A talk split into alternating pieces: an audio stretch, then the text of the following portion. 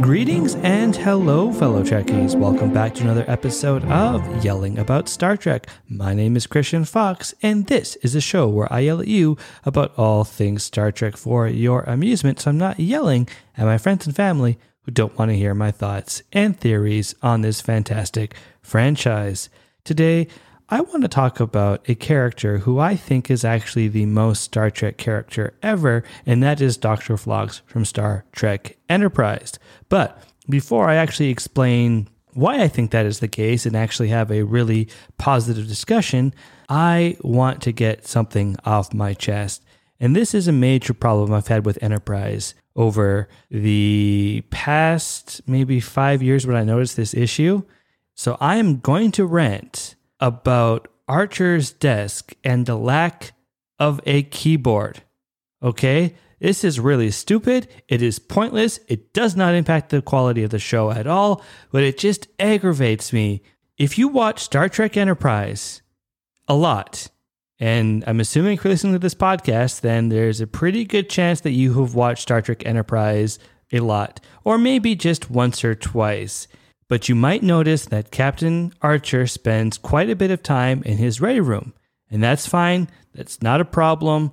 All captains spend time in the ready room, except for Captain Kirk, who never had a ready room for some reason, which is another issue that, that bothers me. But in his ready room, Archer has a desk and he has a computer. And on that computer, he does work. But for some reason, there is no keyboard or control interface. It's not a keyboard. Why would they have a keyboard? It's Star Trek. They don't have keyboards, but there's no control interface or panel or whatever you want to call it on the desk. So there's no way for him to actually input commands into the computer. And that is very odd. And I get it's touchscreen, and because it's Star Trek, all of the computers are touchscreen, but there's no keyboard. And this is really apparent in the season four episode Affliction, I believe. And I'm saying Affliction because I believe it's the part two of the Klingon trilogy. And the first one is Divergence. No, sorry. I'm very sorry, everybody. I apologize. Affliction is part one of that trilogy, or that not trilogy, because it's only a two parter episode. And then there's Divergence, which is part two. But in part one, Reed is talking to a gentleman from section 31 in his desk on his computer. And on his desk is a keypad, or rather, a control panel or interface, again, a control panel of some kind that allows him to input commands into his computer. So, number one, that's annoying that somehow Lieutenant Reed has that in his room or his quarters, as they say on Star Trek. But for some reason, Captain Archer doesn't have it in his ready room. I mean, what is going on? And it's been that way consistently for four years. And even worse than that, there are two panels that could work as a control panel for the computer on his wall. Why are there two panels on the wall that look like they could very well be on the desk that would allow the computer to function as it's intended? And I don't get it. I don't understand. Anytime Archer is in his ready room doing things, it takes me out because I'm like, where's the keyboard? Where's the keyboard? Where's the keyboard? And I keep saying keyboard, but I mean interface, control panel, the futuristic term for whatever that is. It's ridiculous. Again, it does not impact the quality of the show, so it's not really an issue, but it bothers me because I noticed it once in 2013 and I just could not stop thinking about it. So if you watch Enterprise anytime soon and you see a scene with Archer in his ready room, which you probably will, look at the desk. And if there's some other interface that I'm missing, let me know. I would feel very happy if that were true, but I don't think there is because I have watched it. Oof, uh, I don't know how many times I've watched this series. I don't want to say I've watched it six or seven times, but I probably have watched it six or seven times. So I'm pretty sure there's nothing on his desk that can work as a control panel interface for his computer. Ah, I don't know. I don't know. I don't know. It really bugs me. But, you know, that's enough about this control panel because I really want to talk about Dr. Phlox and why I think he is the most Star Trek character in the entire franchise. But as usual, before I get into all of that, make sure you get out of your space pajamas, put on your shiny spare boots, get a cup of coffee, get a cup of tea, maybe some iced tea if you want to pull the Archer maneuver, and brace for impact because things are about to get nerdy. So, as I get into this whole discussion about Dr. Phlox being the most Star Trek character ever, I want to make a disclaimer and say that Dr. Phlox is not my favorite doctor in Star Trek. That honor goes to the doctor from Star Trek Voyager. And this is something I've talked about a lot, where I just love the doctor and I love Robert Picardo, and I think he is perfection. But Dr. Phlox is like Janeway, a second but so close to being the second that you could ask me at any given day, and I might even just say that, oh, you know what? It's actually Dr. Phlox who's my favorite doctor because he is so close to being my favorite. He's not. He is so close that he's my second favorite doctor, but just so close, you know? Like, uh, it, it's so close that it's frustrating to have to try to pick one favorite doctor because Dr. Phlox is incredible. And so there are two reasons that I think Dr. Phlox is the most Star Trek doctor in the franchise. Number one, his openness to new cultures. As we all know, Star Trek is all about encountering new life forms and new civilizations and befriending them and truly trying to accept what they're all about. And I think for the most part, the characters in Trek do a very good job of that. But, uh, you know, a lot of our characters are human and we have our own biases or biases, as they say, as you might say. And so there are times, uh, quite frankly, a lot of times, where the human characters are very uncomfortable with a new species. And they might be polite and might outwardly say, Hey, I accept what your culture is all about and I want to try new things. But, you know, there's a little bit of um, hesitation, which is fine. I completely get. But it does get to be a little problematic when your whole shtick is that, hey, we accept all species, but still we're uncomfortable with them and going to uh, gonna look at gagh and be like, oof, um, you know what? I'm gonna pass on the gagh, okay? I'm not feeling live worms right now. And and that's kind of an attitude that that you that you see all the time where characters are hesitant to embrace new cultures. They do it because they're Starfleet, but there's a little bit of hesitation. But when you get Dr. Phlox, he never hesitates and he is in fact so open to new cultures that nothing seems to I'm just trying to think of the right word. I don't want to say disgust because I'm not saying that the characters are disgusted by other cultures, but there's a hesitation, and Dr. Phlox doesn't seem to ever have that hesitation. In fact, one of the first scenes in Enterprise is when Dr. Phlox is aboard the Enterprise and he's talking to Archer and he's like, "Oh, you know, I have a I have a leech here that is great for healing, blah blah blah." And Archer's like, "Ooh, uh, a leech? Uh, that's a little strange." And he's hesitant. And Dr. Phlox can see this and says, But Captain Archer, you're here to meet new cultures, right? Well, embracing new cultures means embracing new ideas or something along those lines. And you get the impression right away that he is completely open to new cultures. And that never changes. He has a great discussion with uh, T'Pol in the mess hall in I want to say episode two or three where they're they're chowing down on some lunch and she's eating uh, uh, soup. And why am I forgetting his name? The guy we've been talking about for the last five minutes, or I've been talking about, not we, I'm not a Borg. Uh, Dr. Phlox. And Dr. Phlox says, Hey, you know, maybe you should, uh, you know, you should try some human food. And she looks appalled at that. T'Pol is appalled. I'm sorry, I can't help myself sometimes. Uh, I, I apologize, but not really. And she's kind of like, ah, all right and you know you sort of see her changing and getting more into human foods throughout the series but it's dr phlox who sits down and says hey try new foods, try some human foods because you're on a human ship. We're out here to explore strange new worlds and infinite diversity and infinite combinations. And he kind of throws that in her face. And it's like, hey, that is a Vulcan edict.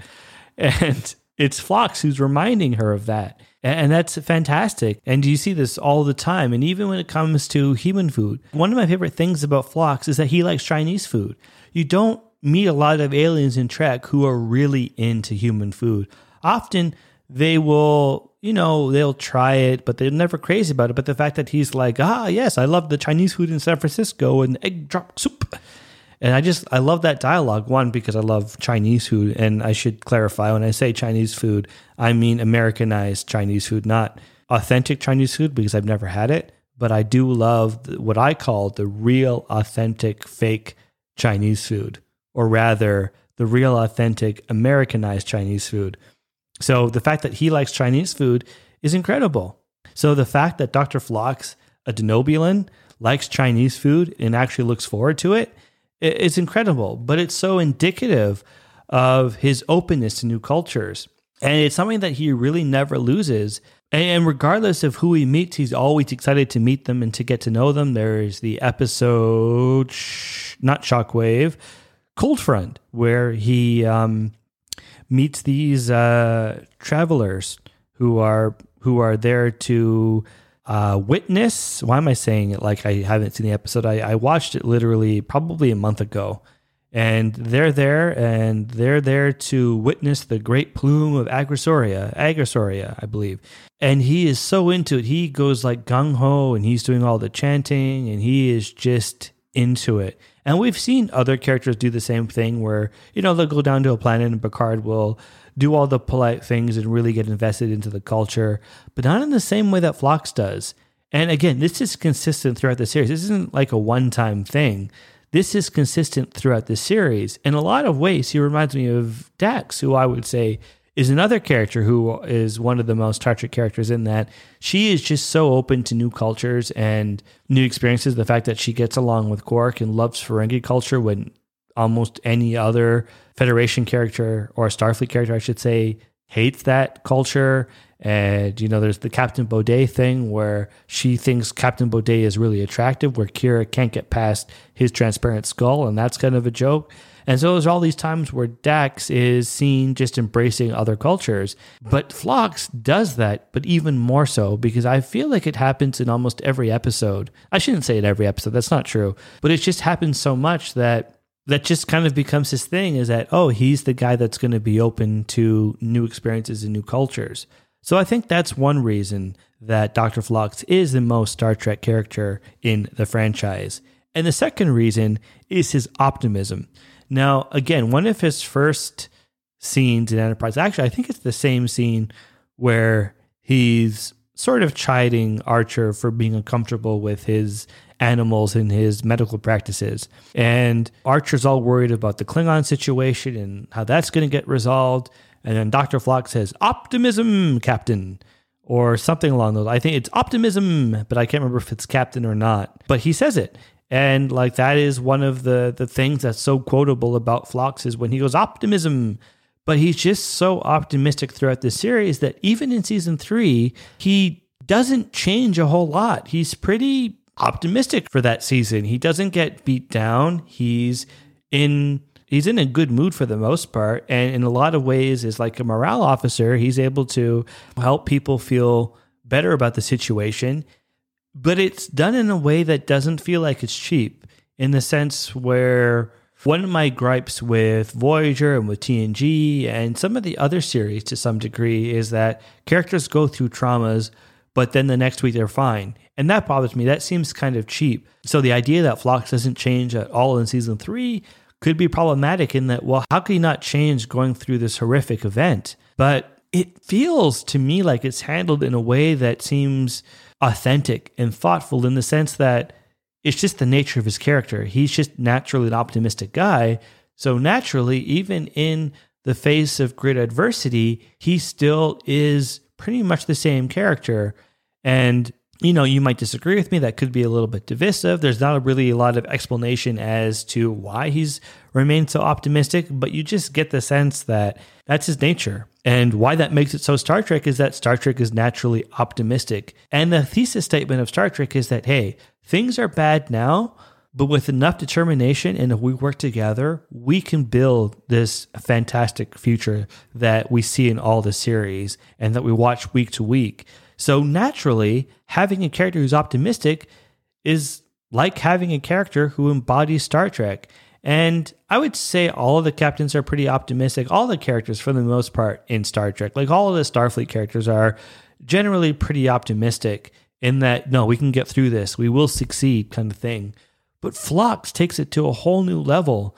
And you know, whenever there's a scene where Phlox is grumpy about something, I'm always surprised just because that's not what the character is all about. And we don't see it much. And it's like, okay, if Dr. Phlox is upset, something must be going on. There must be something seriously wrong with, with him, or something horrible must be happening for him not to be in a good mood.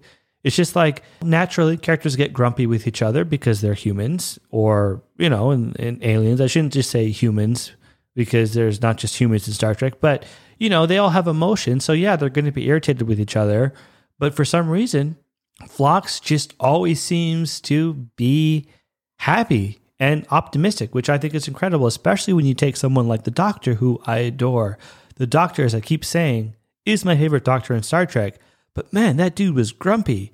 It's like there was one episode in, uh, I don't know. I, I don't want to keep saying the episode names because I don't know every episode name.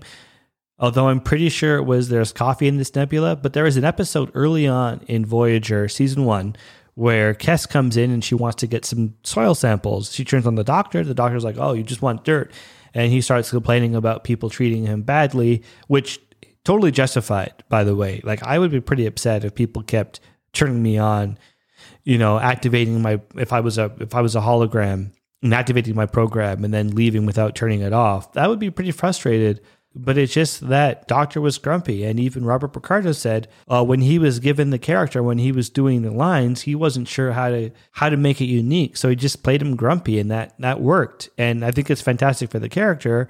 But it's huge contrast to Doctor Phlox, where he's just always happy. Like I can't even think of a scene really where one of the main characters in the show comes into sick bay and he's not delighted to see them it's not even like, hey, you know what? Um, I'm not feeling very chatty right now. I'll help you out. But it's like when you're at work and someone comes into your office and you're kind of annoyed because you're really focused on what you're doing. You're in a good rhythm. You know, you're you're answering emails. You've got this perfect thing you want to say to a client, but then someone comes in and they do the whole, oh, I don't mean to bother you, but and you know, you try to be polite and for the most part, you you try to look like you're happy to speak to them, but it doesn't always happen. And sometimes, because again, we're human, we can get annoyed. But very rarely does that ever happen in Enterprise where someone walks in, Dr. Phlox doesn't seem to be happy to see them. In a lot of ways, it reminds me of my great aunt Peggy, who actually just felt like an aunt, even though technically she was a great aunt, but she felt like an aunt because I would see her every summer. Her, my Uncle Bud, my grandma and grandpa, my mom and and those were truly some of the happiest times of my life. But when anybody saw aunt peggy she made you feel like you were the most important person in the world regardless of the situation. And i know my grandma would often chastise her and say hey i know you're trying to be polite but you know it's okay to like still do if you're for example if she was doing laundry someone would come over and she would set aside the laundry. She'd be delighted to see them and she'd make them tea and do the whole routine and then she'd be irritated that she never got any work done or that she wasn't able to get work done that day because that person came over. And so my grandma would say, well, you know, what she would do, what my grandma would do is she would still do her work and, and be sociable, but not be as sociable. So Phlox reminds me so much of my Aunt Peggy in that when someone walks into a sick bay, he is just so delighted to see them and he will drop whatever he's doing to engage in a conversation and help them out and be like, hey, you know what? I was doing something. He doesn't even say if he was doing something. He's just like, all right, you have a headache? Let's scan you. I'll pull out my medical tricorder. We'll fix you right up. And the other doctors, like Dr. Crusher and um, Dr. Bashir, they all did that too, to an extent. But there was something about Phlox that just really made you feel like, at least as the viewer, that he was just so happy to see people when they'd come through. And that was so consistent. And again, there'd be very few times where he was grumpy or upset. And obviously, there'd be times where, you know, he'd be pretty, not irritated, but he would be like, he'd be very solemn if someone if you know if a patient died he'd be very solemn of course is what you'd expect but when a patient wasn't dying which uh, sounds horrible when i say it that way but in most episodes patients don't die because it's star trek he was just so optimistic and just seemed delighted to talk to people and just generally always had a smile on his face and so when you combined the fact that he was so open to new cultures and so optimistic, he really does feel like the most Star Trek character in the entire franchise. But what about you? Do you agree with me in that he is the most Star Trek character ever, or do you think that honor belongs to someone else? Let me know. I'd love to hear from you. Also, let me know what you like and what you don't like about the show because ultimately, my goal is to make a podcast that you enjoy listening to. And in the paraphrase words of Captain Kirk, I shall see you out there. That away.